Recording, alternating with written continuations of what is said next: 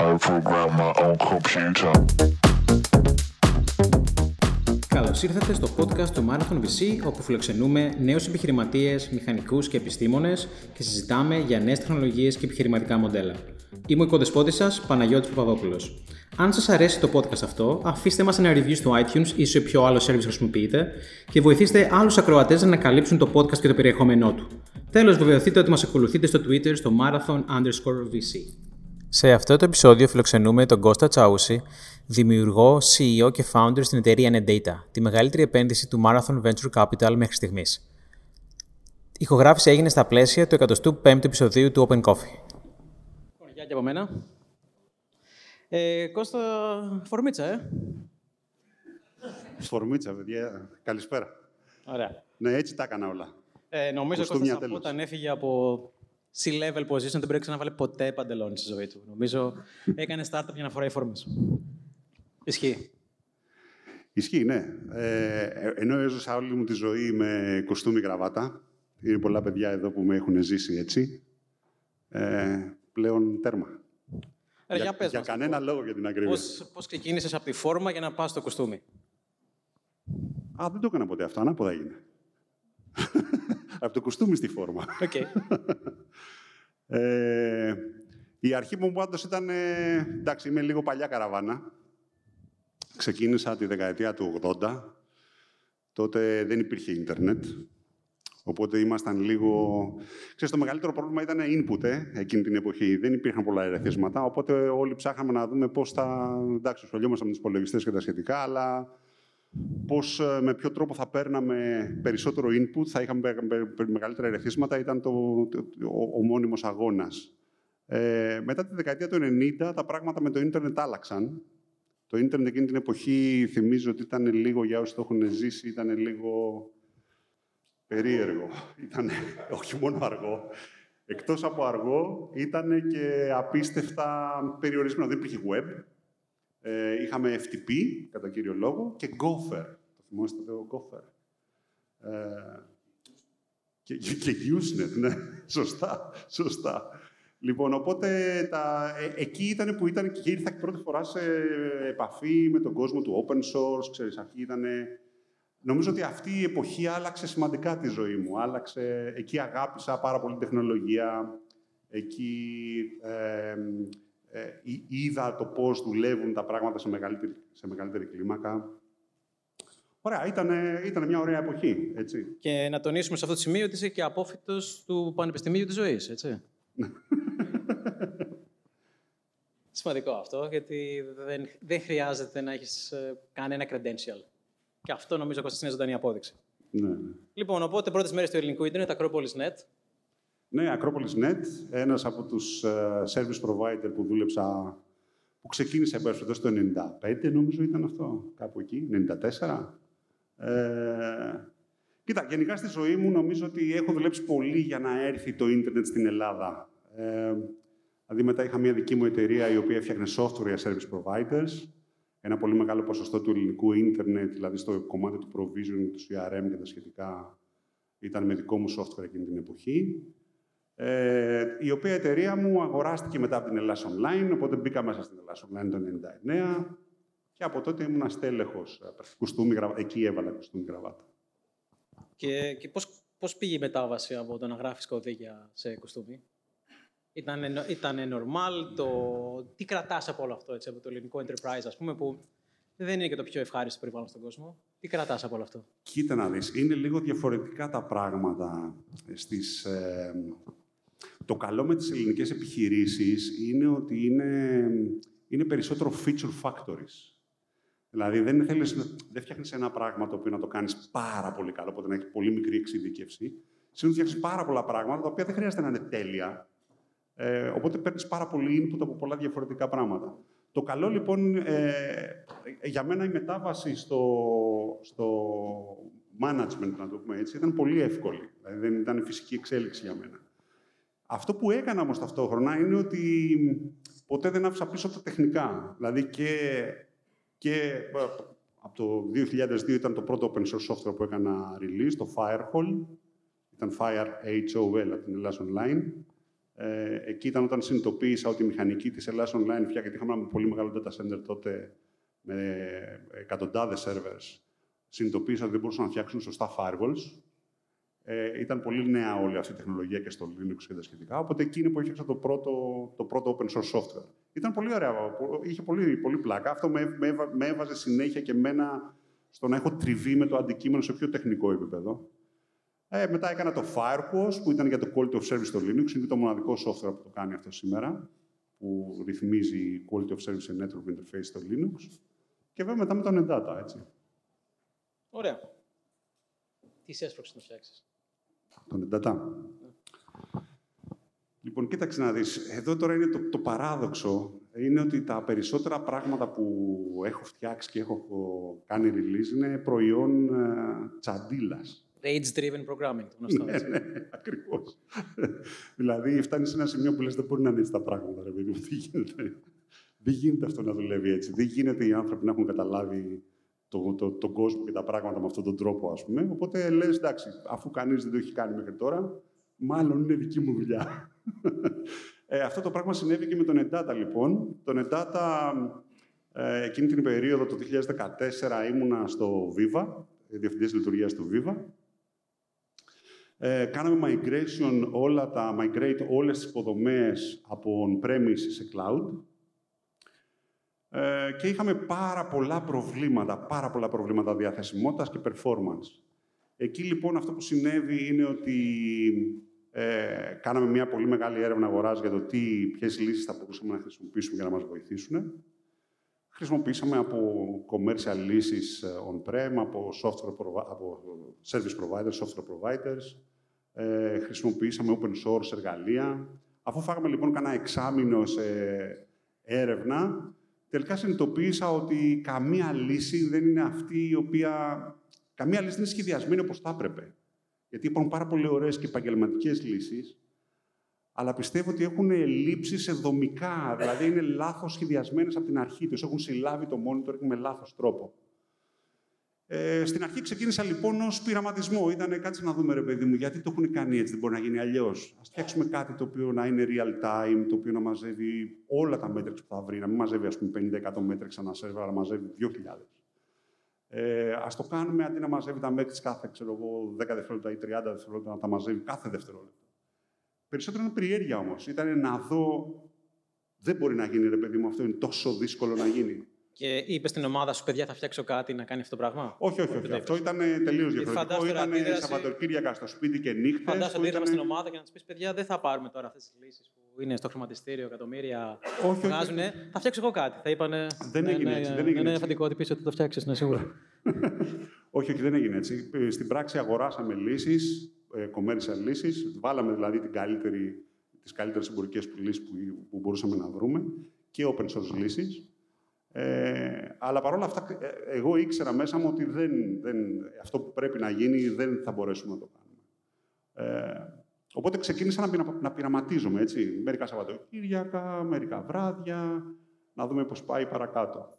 Εκεί λοιπόν, τρώγοντας έρχεται όρεξη, ξέρεις, έτσι, το βλέπεις λοιπόν, αρχίζει να γεννιέται να και λες, όπα, αυτό μπορεί να γίνει, αυτό είναι εφικτό πλέον, ε; αυτό δεν είναι φαντασία, δεν είναι, δεν είναι τοπικό, δεν σκέφτομαι βλακίες, ας πούμε, μπορώ να το κάνω αυτό, μπορεί να γίνει. Ε, και εκεί αρχίζει και δίνεις περισσότερο χρόνο και περισσότερο χρόνο και περισσότερο χρόνο, ώσπου φτάνεις σε ένα σημείο, ας πούμε, το οποίο έχεις κάτι usable. Και ξαφνικά το βάζεις, γιατί το τα έβαζα όπως βγαίνουν, όπως έφτιαχνα. Δηλαδή, θυμάμαι από ένα σημείο και μετά, ας πούμε, από Σαββατοκύριακο σε Σαββατοκύριακο, κάναμε install μέσα στο βήμα. Έτσι, για να δούμε. Όντως, πράγματι. Ε, και εκεί αυτό που συνειδητοποιούσα σε, όσο πέρναγε ο καιρός είναι ότι αυτό το πράγμα πρώτον ήταν πάρα πολύ impressive, ήταν πάρα πολύ αποτελεσματικός σε αυτή τη δουλειά που έπρεπε να κάνει. Μας, μας βοήθησε, για παράδειγμα, να βρούμε bugs των hosting providers. Βρήκαμε, βρήκαμε προβλήματα, ας πούμε, στις υποδομές των hosting providers, στη λειτουργία τους. Έτσι. Τα οποία, όχι, στα άλλα monitoring συστήματα δεν, δεν ήταν καν visible. Ότι έχεις πρόβλημα, έτσι. Και με τον Endata ήμασταν σε θέση να πούμε όχι μόνο ότι έχω πρόβλημα, αλλά και να το το πρόβλημα. Αυτό είναι. Ναι. Οπότε ήταν φυσική εξέλιξη, να το πω έτσι. Οπότε μετά από ένα σημείο, γιατί και τον έντατα και σήμερα πλήρες monitoring με την έννοια να μπορεί να αντικαταστήσει τα πάντα, δεν είναι. Αυτό είναι που προσπαθούμε να κάνουμε τώρα, έτσι. Ε, Αλλά είναι ένα εργαλείο το οποίο είναι συμπληρωματικό. Δηλαδή, πολλές φορές μου λένε ε, πάρα πολλοί άνθρωποι για τον ανταγωνισμό. Δεν, δεν θεωρώ ότι έχουμε ανταγωνισμό. Και πριν πάμε εκεί, ε, το βγάζεις στο GitHub το 2016. GitHub, ξέρουμε... Ποιοι ξέρουν το GitHub; Έλα, όλοι ξέρουν το GitHub. Ε, για τους άλλους, ε, περάστε έξω. για τους άλλους είναι, ας το πούμε, είναι η Wikipedia και το Facebook μαζί για τους προγραμματιστές. Δηλαδή, εκεί βάζεις τον κωδικά σου, αν θες το μοιραστείς με τον πλανήτη, ε, είτε γιατί θες να το δουν άλλοι, είτε γιατί έχεις ίσω τον κύριο Κώστα, Βάνη, τι θες οι άλλοι να πούνε τι ωραίο προγραμματιστής που είσαι. Αλλά το βάζεις εκεί για να μπορέσει στην ουσία να το κάνεις πιο χρήσιμο. Γιατί θα έρθουν και άλλοι, όπως και έγινε και εδώ, και να σε βοηθήσουν να το πάνε παραπέρα, αλλά και θέλετε αλτρουιστικά. Α πούμε ότι μπορεί ο καθένας κάτι που βρίσκω χρήσιμο, ίσως να λύσει το πρόβλημα δύο-τριών ή χιλιάδων ανθρώπων που έχουν στη δουλειά τους. Οπότε για πες για εκείνη τη μέρα που το βάζεις στο GitHub και το ανακοινώνεις λοιπόν, αυτή η μέρα έχει πολύ πλάκα. Ε, είναι λοιπόν, έχω, έχω περάσει δύο χρόνια πάνω στο project, είναι σχεδόν έτοιμο, είναι ε, impressive πια, δηλαδή είναι, έχει, έχει περάσει από πάρα πολλά κύματα ανάπτυξης, δύο χρόνια δηλαδή. Ε, οπότε είναι η μέρα που λέω, ρε παιδί μου, έτοιμο είναι, δεν το πατάω το κουμπί. Ε, και πατάω το κουμπί λοιπόν στο GitHub και δεν έγινε τίποτα. δηλαδή, περνάγαν οι μέρες, ήμουνα εγώ και δύο φίλοι μέσα. Τι ωραία, λέω. Αυτό είναι. Λέω, εντάξει, παιδιά, τι θα κάνουμε; Ας γράψουμε ένα blog, ένα, ένα άρθρο δηλαδή, να το δώσουμε σε κάνα περιοδικό, ε. Να γράψει κάτι κάνα περιοδικό. Γράφω λοιπόν και κάνα δύο τέτοια, τα στέλνω σε μερικά περιοδικά. Ευχαριστούμε πάρα πολύ, δεν θα πάρουμε ήταν η απάντηση. Οπότε είναι λοιπόν, ε, έχουν περάσει πλέον καμιά δεκαριά μέρες, που δεν έχω απογοητευτεί. Ε, και το πρωί πίνοντας τον καφέ, ένα πρωί λοιπόν πριν πάω στη δουλειά, πίνω καφέ στο σπίτι και διαβάζω ένα άρθρο το οποίο λέει ότι κοίτα να δεις, αν θέλεις να δεις τι ψάρια πιάνει το open source software που έχεις, ε, αυτό που σου προτείνουμε είναι να κάνεις ένα post στο Reddit. Δεν το ήξερα το Reddit. Ε, κάνω λοιπόν ένα account στο Reddit, διορθώνω λίγο και το, και το readme, τέλος πάντων, την παρουσίαση του project στο GitHub και κάνω ένα και μοναδικό Reddit post. Παιδιά, κοιτάξτε, έχω φτιάξει αυτό, δείτε τον αν σας αρέσει, ε, κάνει αυτό και αυτό και αυτό. Και φεύγω πάω στη δουλειά. Ήταν δύσκολη μέρα εκείνη η μέρα, ε, είχα πάρα πολλές συναντήσεις, οπότε κατά τις 11 το πρωί τελειώνω μια συνάντηση που είναι μέσα σε ένα meeting room. Πάω να βγω έξω και με περιμένει ένας από τους σύνορους μηχανικούς του Viva, με περιμένει ακριβώς απ' έξω. Του λέω, τι έγινε; Μου λέει, Κώστα, είσαι στο Hacker News. Hacker what? Hacker News, τι έκανα; Κάτι χάλασα. Δεν ήξερα, παιδιά, τι είναι το Hacker News. Συγγνώμη, δηλαδή. Ε, οπότε πάω στο γραφείο μου, ανοίγω το λάπτοπ και βέβαια μένω έτσι, εκατοντάδες emails στο LinkedIn, στο Facebook. Υπήρχαν μέχρι τύποι, ας πούμε, από όλο τον κόσμο που μου στέλνανε mail. Ένας Βραζιλιάνος μου έλεγε, έχω τους πελάτες να ανοίξουμε εταιρεία τώρα. Ένας άλλος, ε, οι διάφοροι μηχανικοί μου λέγανε, τι πες τώρα, εγώ θέλω να δουλέψω για σένα, αυτό που φτιάξει είναι καταπληκτικό και τέτοια. Στο GitHub γινόταν χαμός, πέφτανε τα stars, δηλαδή είχα ένα F5 της σελίδας στο GitHub και πέφτανε δεκάδες. Δεκάδες, έτσι, δεκάδες. Ε, το αποτέλεσμα ήταν ότι το NetData έμεινε, έγινε viral. Προφανώς έγιναν πάρα πολλά posts στο Reddit, στο Twitter, πάρα πολλά παντού. Άρθρα γραφτήκαν, δηλαδή εκεί πέρα που μερικές μέρες πριν τους παρακαλούσαν να γράψουν ένα άρθρο, ξαφνικά τα γράφουν μόνοι τους. Έτσι. Ε, οπότε το, το viral ήταν τόσο μεγάλο, το NetData πήρε 10.000 stars στο GitHub για να καταλάβετε τι σημαίνει το Star στο GitHub δεν είναι σαν το Facebook. Έτσι. Είναι πιο δύσκολα τα πράγματα. Ε, τα μεγαλύτερα project, το, το, το Kubernetes για παράδειγμα, έχει 50.000 stars, 55 κάτι τέτοιο έχει τώρα. 55.000 stars. Το Netdata σήμερα έχει 42.000 stars. Ε, πήρε 10.000 stars σε, μια εβδομάδα, σε δύο εβδομάδες. Ε. Ήταν τόσο μεγάλο, τόσο γρήγορος ο ρυθμός έμεινε στα top trending projects του GitHub για όλες τις γλώσσες, δηλαδή το top project παγκόσμια, έμεινε για δύο μήνες. Και στο annual report που έβγαλε το GitHub το 2016 ήταν ένα από τα featured projects.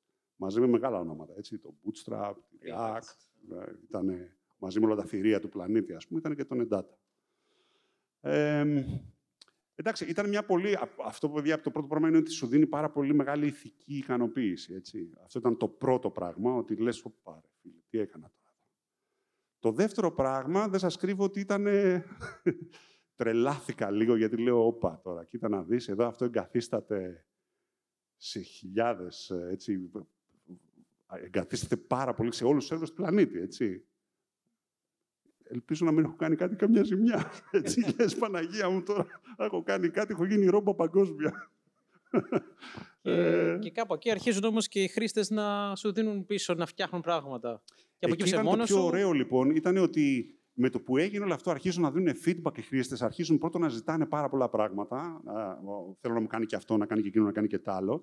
Αλλά το πιο ωραίο, παιδιά, ήταν ότι μπήκανε πάρα πολλοί, μπήκε πάρα πολλοί κόσμος μέσα στο project, άρχισε να διαβάζει τον κώδικα του project και άρχισε να κάνει βελτιώσεις επάνω στο project.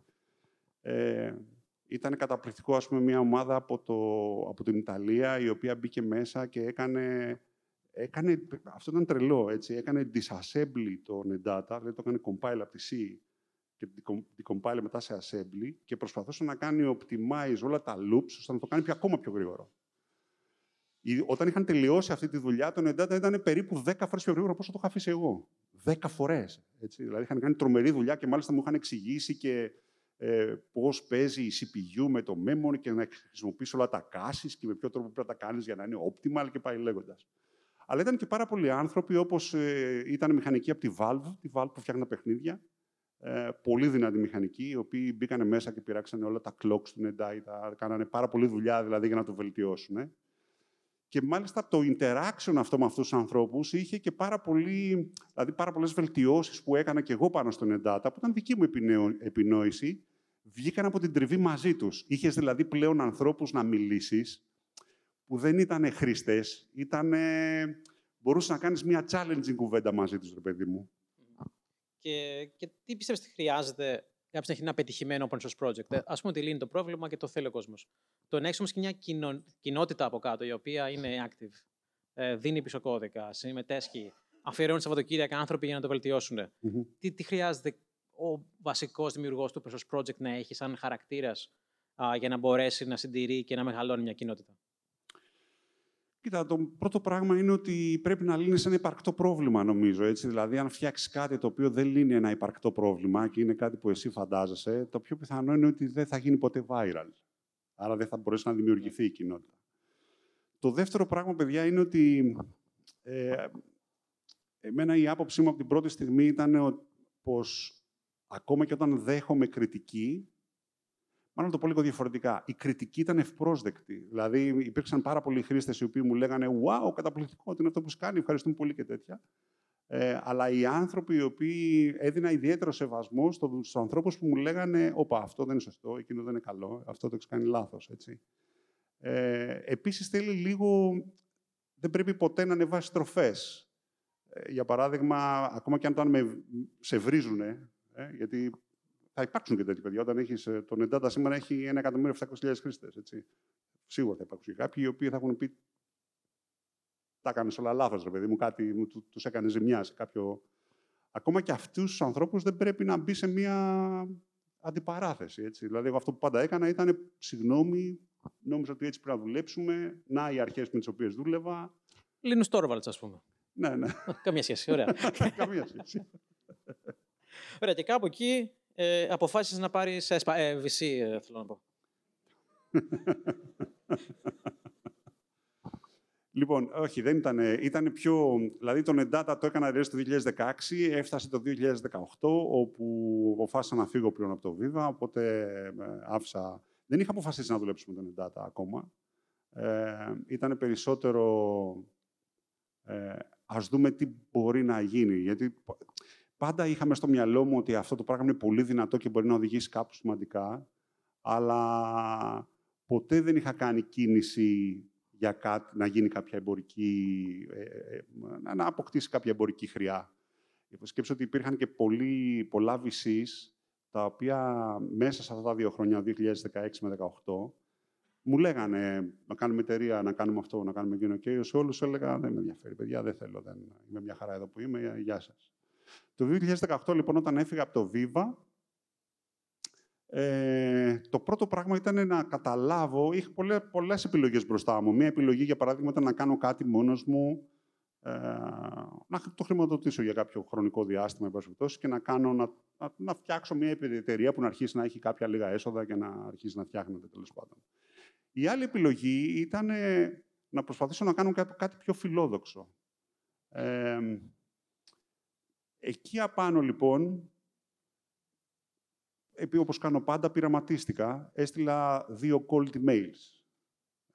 Δύο. Με τίτλο Equifund. Με τίτλο Equifund. Ναι, το, ένα, το ένα το έλαβε τούτος. Λοιπόν, ε, το οποίο ήταν, ε, παιδιά, έχω κάνει αυτό, έχω αυτό το project, σκέφτομαι να κάνω κάτι, σας ενδιαφέρει. Ε, θυμάσαι, ούτε λεφτά είχα ζητήσει, ούτε business plan υπήρχε τίποτα. Ήταν, ρε παιδιά, έχω αυτό το project, πώς σας φαίνεται. Ε, ο Πάνος εδώ απάντησε μέσα σε μερικές ώρες. Τη Δευτέρα είχαμε ραντεβού. Ήταν Σάββατο. Ε, τη Δευτέρα αποκλείσαμε ραντεβού. Και τελικά, ε, μετά από μία-δύο συζητήσεις, ήταν εμφανές πλέον ότι ε, και οι δύο πιστεύουμε πως μπορούμε να κάνουμε κάτι σημαντικό με τον Εντάτα. Business plan, παιδιά, ακόμα δεν υπήρχε. Υπήρχε πάρα πολύ... Ξέρεις... Είχε ένα ωραίο ρύθμι στο GitHub. Τι είχε; Ένα ωραίο ρύθμι στο GitHub. ναι, ναι. Ήταν προς τα εκεί θα πάμε.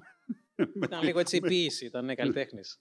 ε, δεν υπήρχε κανένα business, ας πούμε, από πίσω. Ναι. Προφανώς υπήρχε business acumen, ξέρει μανατζάρι εταιρείες κλπ. Αλλά πώς τον εντάτα θα βγάλει λεφτά ή αν θα βγάλει ήταν. Ε... Ναι, ναι. δεν θα, δούμε, θα βρούμε έναν τρόπο, θα δούμε, Ναι, λεφτά υπάρχουν. κάνουμε. Ναι. Έσπανα, ε... το έσπανα γυρνάει. Ε, και τι μας είπες ότι θυμάσαι, τι μα είχε πει, γιατί σχετικά με ποια ήταν η φιλοδοξία σου; Τι ακόμα δηλαδή, η ίδια είναι. Κοίτα, ε, εμένα τα πράγματα στη ζωή μου τώρα είναι πάρα πολύ απλά. Έτσι. Δηλαδή, δεν με ενδιαφέρει να πάω. Για μένα δεν είναι κάτι τώρα να πάω να βγάλω τα προς το ζήν. Για μένα είναι κάτι που ή θα τεινάξει την μπάγκα στον αέρα ή πάμε σπίτια μας, ρε παιδί μου. Δηλαδή, δεν με ενδιαφέρει κάτι άλλο. Και αυτό είναι που νομίζω ότι ε, σε αυτό προσπαθώ να βρω κι εγώ πώς θα το πούμε, proof points. Ε; Μπορώ, ισχύει, όντως μπορώ να το κάνω αυτό. Ε, η πλάκα λοιπόν είναι ότι τόσο εσύ, ε, τόσο εσείς σαν μαράθων, αλλά και όσο, όσο και η Μπέν και πάρα πολλά άλλα εσείς παιδιά, ε, πιστεύουν ότι τα έχω τα proof points, ότι μπορώ να το κάνω αυτό. Ε, το οποίο αυτό μου έδωσε και εμένα πάρα πολύ μεγάλη δύναμη. Έτσι. Δηλαδή, το ηθικό μου, αν το θέλετε, και στο να μπορέσω να ανοίξω τα φτερά μου και να πω ότι ναι, θα το κάνω, ναι, μπορώ, ε, ναι, θα το πετύχω με αυτόν τον τρόπο. Πριν πούμε για τα VCs, που εντάξει είναι λίγο ένας laggard indicator, έτσι, mm. και είναι και λίγο και κοπάδι. Ε, Α πάμε λίγο πίσω. Με, ίσως ο κόσμος δεν καταλαβαίνει τι θα πει είναι data αυτή τη στιγμή. Για δώσ' μας μερικά στατιστικά πού βρίσκεται το project και οι χρήστες του σήμερα. Ωραία. Να πω λίγο δύο πράγματα για το τι είναι, ρε παιδιά. Το NetData, λοιπόν, είναι ένα σύστημα το οποίο σου επιτρέπει να παρακολουθείς σερβερ στο ίντερνετ. Ε, σήμερα αυτό που υπάρχει είναι ένα software και ένας agent, τον οποίο τον εγκαθιστάς μες στα μηχανήματά σου. Και αυτό που σου δίνει, σε αντίθεση με, όλα τα άλλα, με όλες τις άλλες λύσεις, είναι ότι σου δίνει ε, απεριόριστα metrics, δηλαδή εκεί πέρα που οι άλλες λύσεις μαζεύουν, ας πούμε, 100 metrics, το NetData θα μαζεύει 2.000. Ε, ενώ όλες οι άλλες λύσεις θα είναι ξέρω, μια φορά κάθε 10 δεύτερα και μια φορά κάθε 30 κάθε λεπτό, το Nedata είναι όλα και τα 2.000 κάθε δευτερόλεπτο. Πρακτικά λοιπόν έχει δια, περίπου σκέψου 200 φορές τη δουλειά να κάνει. Έτσι. Είναι 20 φορές περισσότερα metrics, 10 φορές πιο συχνά. Ε, η πλάκα είναι ότι κάνοντας το όλο αυτό είναι πολύ πιο γρήγορο. Δηλαδή, σκέψου ότι χρησιμοποιούμε το Nedata για να δούμε το performance των άλλων agents, για να δούμε αν, πόσο καλή είναι οι άλλοι. Ε, και το, το πιο... Είναι, είναι αυτόνομο, με την έννοια δεν έχει πολλά moving parts, δηλαδή το βάζεις αυτό και τελείως μέσα σε δύο λεπτά και έχεις τελειώσει. Θα σου δώσει και alarms, θα σου δώσει και dashboards, θα σου δώσει τα πάντα. Ε, άρα έχει πάρα πολλά πράγματα που έχουν να κάνουν με το detection, με... Γενικά προσπαθεί να, να, να, να δει πώς μπορεί να κινηθεί μόνο του μέσα όταν το βάζεις σε ένα σερβερ, χωρίς να τον επηρεάσει. Ε, οπότε... Χρήστες. Χρήστες. Χρήστες. Σήμερα λοιπόν το Nedata έχει περίπου 1.700.000 χρήστες, μπορεί και ένα 800, δεν θυμάμαι. Μεγαλώνει με περίπου 5.000 χρήστες κάθε μέρα. Ε, νέους, έτσι, unique πάντα. Ε, Σε ποιους οργανισμούς; Τώρα εκεί είναι, η- εκεί είναι η πολύ πλάκα, γιατί είναι μέσα οι μεγαλύτεροι οργανισμοί του πλανήτη. Είναι από τράπεζες μέχρι το LinkedIn, το Facebook, το Twitter. Είναι όλοι... Ο Αμερικάνικος στρατός. Ο Αμερικάνικος στρατός, Το ναι. Slack, η Amazon. η το Google. Slack. Όλοι, Μεταξύ όλοι, μας όλοι. αυτά, έτσι, μην Ναι, κυκλοφορήσουμε ναι. εκεί έξω. Είναι όλοι μέσα. Ε, έχει περίπου 1.100.000 unique εγκαταστάσεις, μεγαλώνει με 2.500 κάθε μέρα. Ε, έχει περίπου, αν θυμάμαι καλά τώρα γιατί αυτό αλλάζει γρήγορα, 150-160 εκατομμύρια Docker Hub Pools, το οποίο μεγαλώνει με 500.000 Docker Hub Pools κάθε μέρα. Άρα μισό εκατομμύριο κόσμος κάθε μέρα το εγκαθιστά έτσι. Ε, τι άλλο θα ήθελες να μάθεις γι' αυτό; Και τι γίνεται τώρα; Εμείς μάραθον δίνουμε μισό ένα εκατομμύριο, έτσι. Έρχεται ο κ. Τσαούσης. Τι είναι αυτά, αυτά είναι στραγάλια. Τα κάνω και μόνος μου. Δεν, δεν, δεν έχει το όραμα, μας λέει. Ε, 1,5 θέλω. δηλαδή, δηλαδή θέλω πολύ παραπάνω, αλλά με 1,5 μπορεί και να σας βάλω. Εντάξει, μας πέδεψε λίγο, βάλαμε 1,5 εκατομμύριο. Δεν τα λες καλά, δύο ήθελα. Δύο Είπες, ήθελα, ναι, άντε ναι, να ναι. βάλουμε μισό Ε, να το δύο και αφήσουμε θα για βρούμε κάποιον μισό άλλο. από κάποιους άλλους. Ε, το πολύ ωραίο ήταν ότι είχε και μερικούς πρώην συναδέλφους που είναι στο ακροατήριο, οι οποίοι βάλαν και αυτοί μαζί. Και αυτό είναι το πιο ωραίο, δηλαδή οι πρώην συνάδελφοι να σε στηρίζουν στο επόμενό σου εγχείρημα, με λευκή επιταγή, έτσι, χωρίς business plan τώρα και πέντε χρόνια Ναι. profitability πλάνο. ε, οπότε μαζέψαμε και κάποια λίγα ακόμα. Και από έναν από τους πρώτους χρήστες στην μια ισπανική hosting εταιρεία που χρησιμοποιούσε data, λέει: Πάρτε, αφού το χρησιμοποιώ, ας βάλω και λεφτά μαζί. Και μετά λέμε μαζί να πάμε να μαζέψουμε άλλα 300 χιλιάρικα. Σωστά; Ναι, Ωραία. Και πάει ο κ. Τσάουση στην Αμερική. ναι, ναι. Για Ήτανε- πες, πρώτη φορά Αμερική, πέντε μέρες. Λοιπόν, πήγα, ήταν η πρώτη μου φορά στην Αμερική, παιδιά. Πήγα για δύο εβδομάδες. Πήγα μία εβδομάδα στην CubeCon στο Σιάτλ ε, για να δω κάποιους μετόχους εκεί. Και μετά πήγα μία εβδομάδα στο Σαν Φραντζίσκο, Silicon Valley. Βέβαια, για καλή μου τύχη, εδώ τα παιδιά είχαν κανονίσει πολλά ραντεβού, γιατί δεν ήξερα τι να κάνω προφανώς. Οπότε ήταν κανονισμένο να πάω να δω. Μπορούσες να βγάλεις φωτογραφίες έξω από το Google. Όπως κάνουμε Ε. Ναι, όλοι, ναι, ε. ναι, μπορούσα να βγάλω Και φωτογραφίες. μετά να γράψουμε και ένα άρθρο γραφεία της Νεντίτα στο Σαν Φρανσίσκο. Σωστά. Λοιπόν, οπότε πήγα, είδα Αμερικά, είδα, είδα ξέρω εγώ, καμιά 15-20 ανθρώπους μέσα σε μια εβδομάδα. Δεν έγινε κάτι. Ε, γύρισα πίσω και εντάξει, ήταν ναι, θα δούμε, ναι, θα κάνουμε και τα σχετικά. Ε, η πλάκα λοιπόν ήταν ότι το Γενάρη που είπαμε ότι εντάξει, άντε να ενεργοποιήσουμε αυτό το ποσό που μας λείπει, να δούμε ποιος θα μπει μέσα. Ε, φέτος το Γενάρη αυτό, έτσι. Το Γενάρη, λοιπόν, ε, αρχίζουμε, είχαμε κάποια ενδιαφ- κάποιο ενδιαφέρον από κάποιους, αλλά αρχίσει να παίζει μια, ένα έντονο πράγμα με αλληλογραφία με αυτά τα VCs, όπου μου κάνανε ερωτήσεις. Έτσι. Ήτανε τι σκέφτεσαι γι' αυτό, τι θα κάνεις για εκείνο, πώς σκέφτεσαι το άλλο. Απαντούσα λοιπόν σε όλα αυτά τα πράγματα. Ε, προφανώς οι απαντήσεις μου τους αρέσανε και γι' αυτό υπήρχε πάρα πολύ traction. Δηλαδή τελικά εγώ διάλεξα και δεν με διαλέξανε. Δηλαδή ήταν Ε. απλά να βρω λεφτά. Ήταν ότι είχα πάρα πολλές προσφορές που τελικά είπα: Ωραία, θα πάμε Silicon τον τάδε. Valley, τη σειρά τη βλέπει κανείς; Ωραία. Θυμάστε το fundraise που πάει ο Έρλικ εκεί στη Σάνχη σε όλα τα VCs και τους λέει: Δεν μ' αρέσει η φάτσα σου, τα κάποια είναι χαλασμένα, δεν έχεις όραμα, ο πίνακας είναι χάλια. Αυτό έγινε. Ε, για πες, Γινό, δεν θα πούμε όνομα VC, ας πούμε, αυτό που, του, που σου λέει, εντάξει, θα σου βάλω λεφτά στο 1 εκατομμύριο, στα 11 εκατομμύρια αποτίμηση. Τι του είπες; Ο ίδιος βέβαια μου στείλε μηνύματα το βράδυ πάνω. Σε παρακαλώ, άσε με να μπω σε αυτό το deal. Ε, θα βοηθήσω, θα κάνω τα πάντα. Θα σας κάνω εκείνο, θα σας κάνω Παιδιά, τα άλλα. υπήρχε, υπήρχε ένα φαντ το οποίο εγώ στεναχωρήθηκα πολύ. Γιατί ήταν ένας από τους πιο, από τους πιο φιλικούς ανθρώπους που είχα γνωρίσει όταν είχα πάει στην Αμερική. Ε, και ο οποίος μου έκανε μία πρόταση η οποία υπό άλλες συνθήκες θα ήταν καλή. Απλά δεν τη δεχόμουν γιατί πια είχα- μίλαγα με πάρα πολλούς. Οπότε ήταν, ήταν φανές ότι δεν χρειάζεται να πάω χαμηλά. Ε, και δεν σας κρύβω κιόλας ότι είχα ψιλοκλείσει με κάποιους άλλους που ήταν πιο ψηλά, πιο καλές προσφορές. Οπότε είναι αυτό το fund λοιπόν. Τώρα έχεις απέναντι σου έναν άνθρωπο. Εμένα μου έκανε εντύπωση αυτό με αυτόν έτσι. Έχεις απέναντι σου έναν άνθρωπο ο οποίος έχει πουλήσει εταιρείες και έχει δικά του Τρία κεφάλαια, ας πούμε, έχει τρία δις, ας πούμε έτσι. Και συζητάς τώρα για μια επένδυση η οποία είναι ένα εκατομμυριάκι, ένα, ενάμιση εκατομμύριο. Ε, μου έκανε εντύπωση λοιπόν, παιδιά, γιατί του λέω, ε, δεν θα σας πω το όνομά του, του λέω, κύριε Τάδε, συγγνώμη, του λέω, αλλά δεν μπορώ να δεχτώ την πρότασή σας. Ε, μου λέει, όπα, εντάξει, να την αλλάξουμε. Του λέω, κοίταξε να δεις, με δεδομένο ότι έκανες μια πρόταση και έχεις θέσει ένα όριο, εγώ δεν κάνω negotiate, είναι τέλος. Δεν θέλω να την βελτιώσεις. Παιδιά, με έπαιρνε για 10 μέρες Έχεις κάθε πει μέρα. Έτσι. Ότι αυ- ε, η προσφορά που έκανες είναι προσβλητική. ναι, ναι. Η προσφορά που έκανες ήταν προσβλητική, δεν μπορώ να τη δεχτώ, αλλά τι να- δεν έχει νόημα να την βελτιώσουμε. Με έπαιρνε τηλέφωνο κάθε μέρα. Κάθε μέρα. Κώστα, σε παρακαλώ, πρέπει να μπω. Κώστα, δεν γίνεται να με αφήσεις. Κώστα, και κάθε μέρα, κάθε μέρα, κάθε μέρα. Ήτανε, είχε τόσο πλάκα όλο αυτό το πράγμα. Παιδιά, έχω δεχτεί τηλεφώνημα το οποίο λέει ε, Κώστα, γεια σου. Ο- Το όνομά μου είναι Ιάσονα, Τάδε, δεν θυμάμαι ούτε εγώ το επώνυμό του, Jason Τάδε. Ε, έχω ένα εκατομμύριο, πάρτο. Κάτσε ρε, Jason.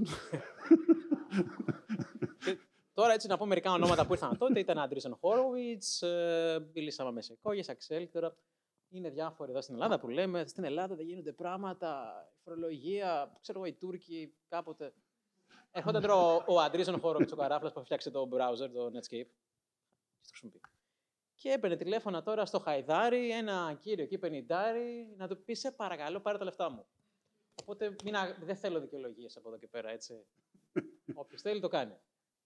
Παιδιά, η πιο μεγάλη πλάκα ήταν με τούτον εδώ, ο οποίος είχε πολύ πλάκα. Γιατί μου λέει, ρε εσύ, αφού είχα κάνει μερικές συναντήσεις τέλος πάντων, μου λέει, ρε εσύ, έχεις καταλάβει τι έχεις κάνει. Λέω, τι έχω κάνει ρε πάνω. Λοιπόν, έκα- έκανα κάποια ζημιά. Ρε εσύ, μου λέει, με αυτούς που μιλάς, που έχεις τα κινητά τους, για τις γραμματέες τους, να- με τις γραμματέ τους να μιλήσεις, πρέπει να φιλήσεις κατουρημένε ποδιές. και εγώ έχω τα κινητά τους. Έτσι. Λοιπόν, όπως είπε λοιπόν και η Αντρίσεν Χόροβιτς, ήταν, ήταν πολύ ωραία, γιατί έχουν πει μερικές ατάκες οι οποίες είναι πάρα πολύ ωραίες. Ε, αυτό που μου έχουν πει για παράδειγμα είναι ότι η Αντρίσεν ότι ε, αυτό που έχω φτιάξει ε, είναι VC's dream. This is wet dream. Yeah. Ε, το επόμενο ήταν ότι, η Γκρέιλεκ νομίζω μου το είπε αυτό, είναι ότι ε, ε, τα, αυτό που έχεις φτιάξει money cannot buy. Ε, δηλαδή, όσα λεφτά και να δώσω σε, ένα, σε, μια δική μου, σε ένα δικό μου startup, όσα λεφτά και να τους δώσω, αυτό το traction που έχεις πετύχει και αυτή την αγάπη του κόσμου, δεν μπορώ να το πετύχω. Δεν γίνεται. Ε, και πρακτικά έτσι, εγώ το έχω κάνει με μόνο προσωπικό χρόνο, το community και zero money. Έτσι. Δεν έχω κάνει ούτε... Σαββατοκύριακα, βράδια. Παιδιά, πάρα πολύ δουλειά. Πάρα πολύ δουλειά. Feedback. Να, η γυναίκα μου είναι εδώ. Ε, πολλή δουλειά.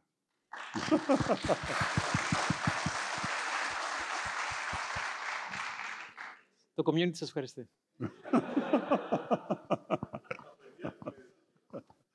ναι, ναι. Παιδιά, πολλή δουλειά. Από το 2016 και με- μέχρι το 2016 ήταν περιστασιακή η δουλειά. Δηλαδή ήταν ρίξε ένα μήνα δουλειά, ρίξε μισό, βράδια, ξέρω εγώ και τέτοια. Από το 2016 και μετά έκοψα από τον ύπνο μου, από τα παιδιά μου, από τις διακοπές μου, τα κόψα όλα, όλα. Από το 2016 και μετά ήταν κάθε δευτερόλεπτο που είχα διαθέσιμο, πήγαινε στον Εντάτα. Και κάπου εκεί έρχεται, εντάξει, το Φεβρουάριο το κλείσαμε, η Bain Capital και ο Σαλίλ. Έρχεται η Bain Capital, λοιπόν, οι οποίοι βάζουν ε, ένα εκατομμύριο στον Εντάτα. Είχε βάλει μέχρι, μέχρι εκείνη την ώρα, ήταν, παιδιά, ήταν, είχε πολύ πλάκα η Bain, γιατί ε, ε, αυτό ήταν και το traction που είχε τον Εντάτα ανάμεσα στα VCs.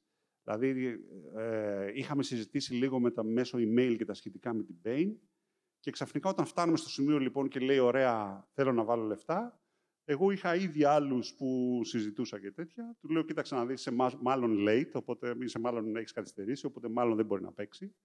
Ε, ήταν Σάββατο πρωί, μου λέει: Αύριο βράδυ θα έχεις προσφορά. Έλα, ρε παιδί μου, τώρα δεν γίνεται αυτό. Ε, παιδιά κι όμως. Είχε Σάββατο βράδυ, είχε, ε, Κυριακή βράδυ είχε την προσφορά. Ήταν καλύτερη από τους άλλους. Οπότε συμφώνησα μαζί του τελικά. Ένα εκατομμύριο 24 ώρες. Εντάξει τώρα. Δύο ξενώνες στα καλάβρετα. Εντάξει, μην τρελαθούμε. ε, τώρα, ποιος είναι αυτός ο κύριος Σαλίλ Ντεσπάντε που έχει μπει και στην εταιρεία στο board; Είναι στο Forbes Midas List. Όχι στο Fortune Under 40, στο Midas List. Τα τελευταία 7 χρόνια. Και ήταν ο πρώτος επενδυτής εταιρείε όπως η Dynatrace, η Mulesoft, η οποία πουλήθηκε 6,2 billion, uh, Redis Labs, DataStax και είναι data προφανώ. Το επόμενο unicorn. Και είχαμε ένα board το προασμό ενώ Μάιο.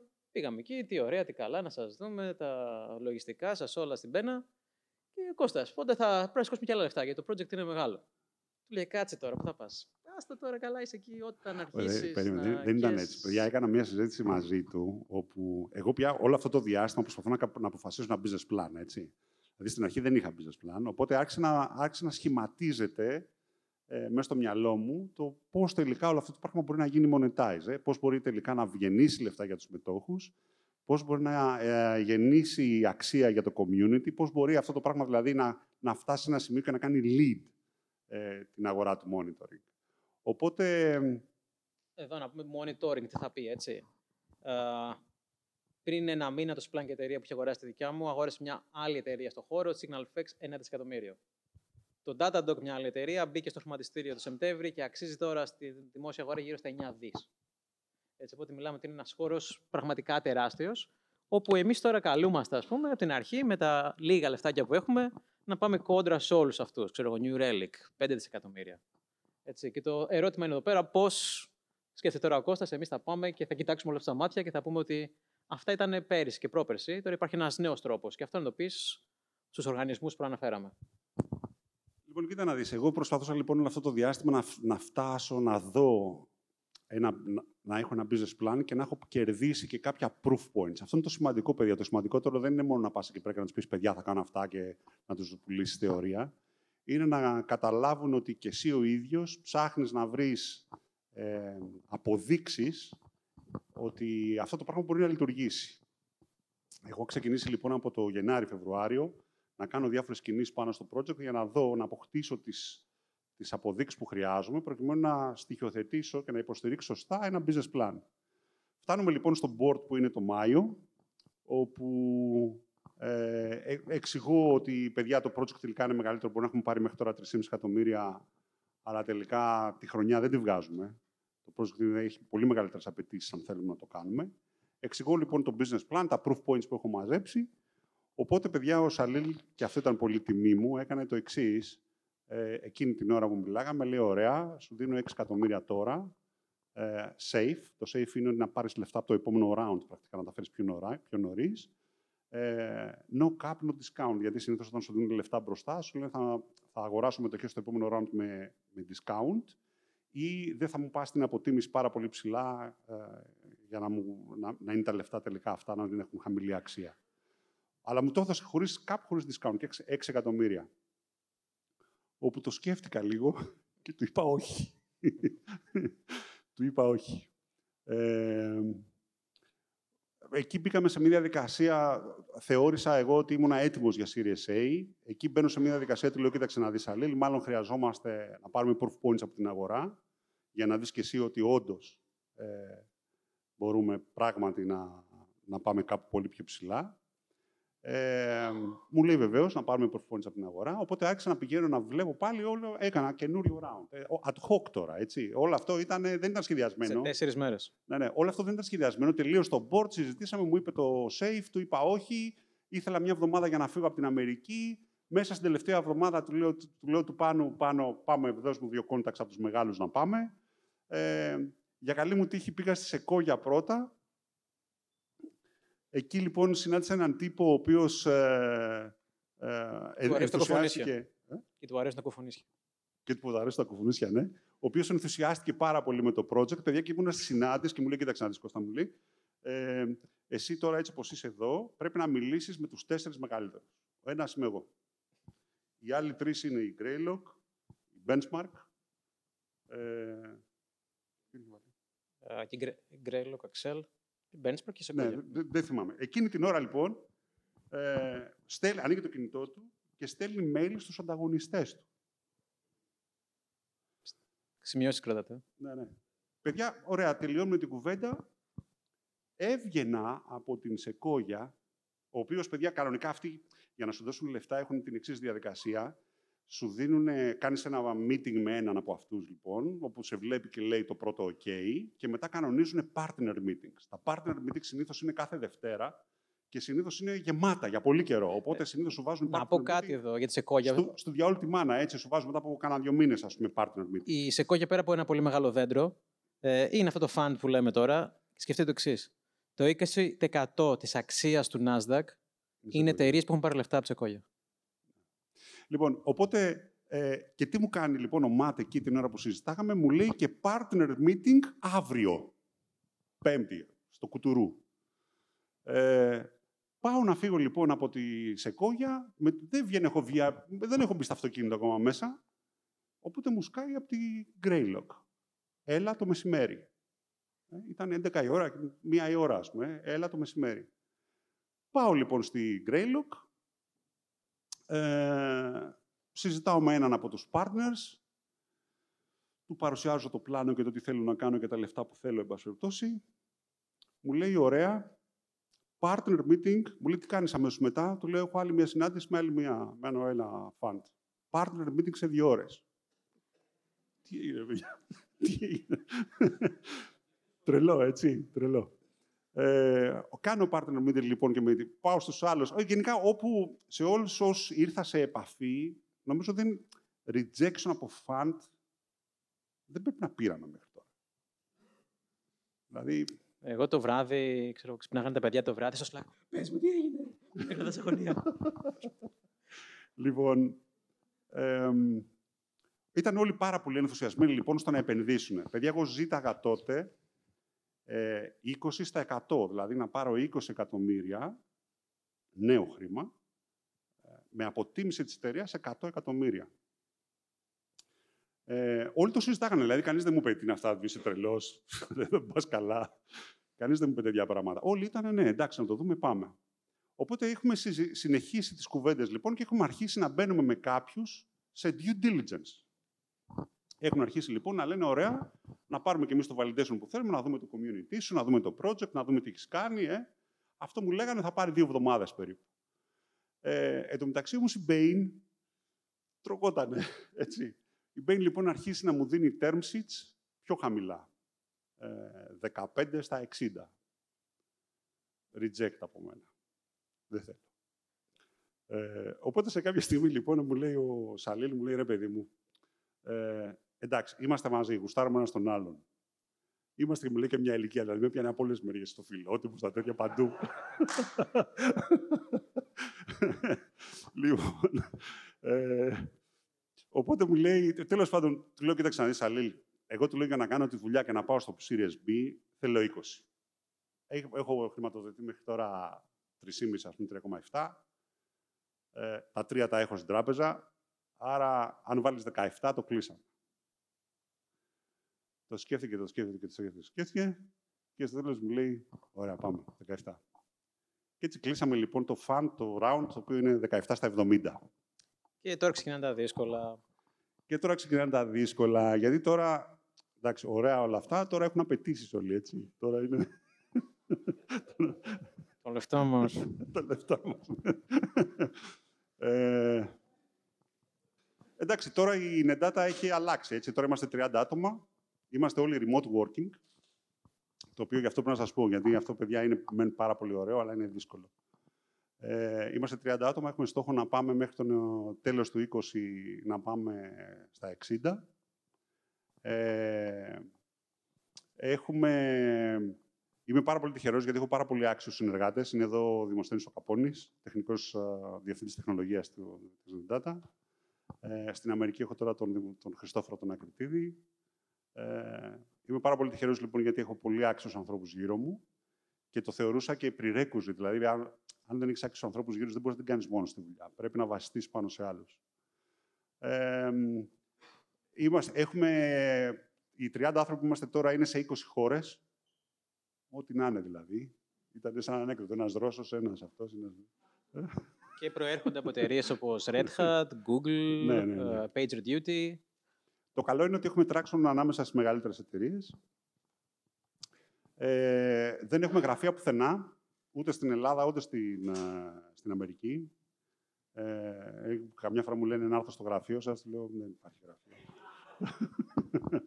δεν υπάρχει γραφείο. Όλοι δουλεύουμε από τα σπίτια μας. Ακόμα και στην Αμερική, δηλαδή, η Nendata έχει νοικιάσει ένα πάρα πολύ μεγάλο εντυπωσιακό σπίτι, ε, όπου φιλοξενεί όλους όσους πηγαίνουν εκεί, τους ανθρώπους εταιρείας δηλαδή. Ε, θυμάστε στο Silicon Valley εκεί τη βίλα του Έρλικ. Ναι, ένα τέτοιο πράγμα. Big head. Αυτό. Ναι. αυτό, αυτό. Ε, είναι ωραίο πάντως γιατί το πήραμε από Έλληνα, οπότε είναι, το έχουμε νοικιάσει από Έλληνα. Έχει λεμονιές μέσα πορτοκαλιές. Είναι ωραίο. Ε, τι άλλο να σου πω. Είναι, εντάξει, τώρα το, είμαστε σε μια φάση ε... όπου παιδιά πρέπει να κάνουμε deliver. Έτσι. Αυτό είναι το σημαντικότερο, το σημαντικότερο θέμα. Το βασικότερο πρόβλημα που έχουμε είναι ότι πρέπει να φτιάξουμε μια ομάδα η οποία να μπορεί να κάνει deliver σωστά αυτά που θέλουμε. Ο στόχος είναι, ε, προσπαθούμε να πάρουμε τους καλύτερους δυνατούς ανθρώπους που μπορούμε να βρούμε. Θέλουμε δηλαδή όσο πιο senior γίνεται. Βέβαια δεν, αυτό δεν είναι πάντα εφικτό και ιδίως για όλες τις αρμοδιότητες. Ε, το remote working απαιτεί και μια ιδιαίτερη πάστα ανθρώπων, γιατί οι άνθρωποι είναι μόνοι τους πρακτικά. Δηλαδή, δεν υπάρχει κάποιος που να σου ελέγχει το χρόνο σου, που να σου πει τι το παιδί μου, τι κάνεις τώρα. Δεν υπάρχουν αυτά τα πράγματα. Ε, οι άνθρωποι είναι όλοι στον αυτόματο και περιμένει στο τέλος της εβδομάδας, στο τέλος του 15 μέρου, να δεις τα αποτελέσματα. Υπάρχουν πολλοί άνθρωποι που δεν τα αντέχουν αυτό. Υπάρχουν πολλοί άνθρωποι οι οποίοι, αν δεν έχουν μια άμεση εποπτεία, ε, δεν πνίγονται, μπερδεύονται, ε, δεν, μπορούν να το επεξέλθουν. Έτσι. Παγώνουν. Ε, υπάρχουν βέβαια άλλοι άνθρωποι για τους, με τους οποίους, ε, για τους οποίους είναι πάρα πολύ απολαυστικό το remote working. Γιατί έχεις τρελό flexibility, δεν χτυπάς κάρτα, δεν πρέπει να είσαι κάπου μια συγκεκριμένη ώρα. Έχουμε κάποιες ώρες μέσα στη μέρα που είναι ώρες κοινών συναντήσεων. Ιδίως επειδή είμαστε και σε όλα τα time frames του πλανήτη, προσπαθούμε να βρούμε κάποιες ώρες που να μην μπαίνεις στον άλλον 4 ώρα το πρωί, ας πούμε, εκεί πέρα. Ε, αλλά θέλω να πω, το βασικότερο πρόβλημα που έχουμε αυτή τη στιγμή είναι να αποδείξουμε ότι μπορούμε να κάνουμε deliver αυτό που οραματιζόμαστε. Ε, μετά το μέλλον για τον Endata φαίνεται ότι μπορούμε. Μέχρι στιγμής όλα πάνε καλά, έτσι. Ε, πιστεύω ότι θα κάνουμε ένα μεγάλο release τώρα, τέλος του χρόνου, αρχές του επομένου, θα κάνουμε ένα μεγάλο release για να δείξουμε και στον κόσμο τι είναι αυτό που εννοούμε, γιατί προσπαθούμε να φτιάξουμε τον Endata θα φάμε το 2020 στο να πρακτικά να το εμπλουτίζουμε και να πετυχαίνουμε αυτά που πρέπει να πετύχουμε για να πάμε στο Series B.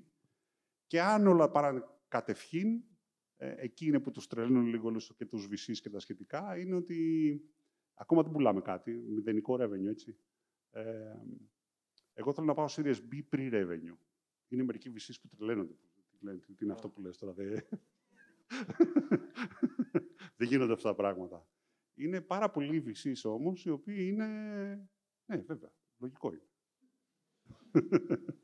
γιατί ξέρουν το business plan, έτσι. Ξέρουν το business plan, ξέρουν τι προσπαθείς να πετύχεις. Γιατί και εγώ δεν είμαι τρελός, δεν θέλω να κάψω τα λεφτά.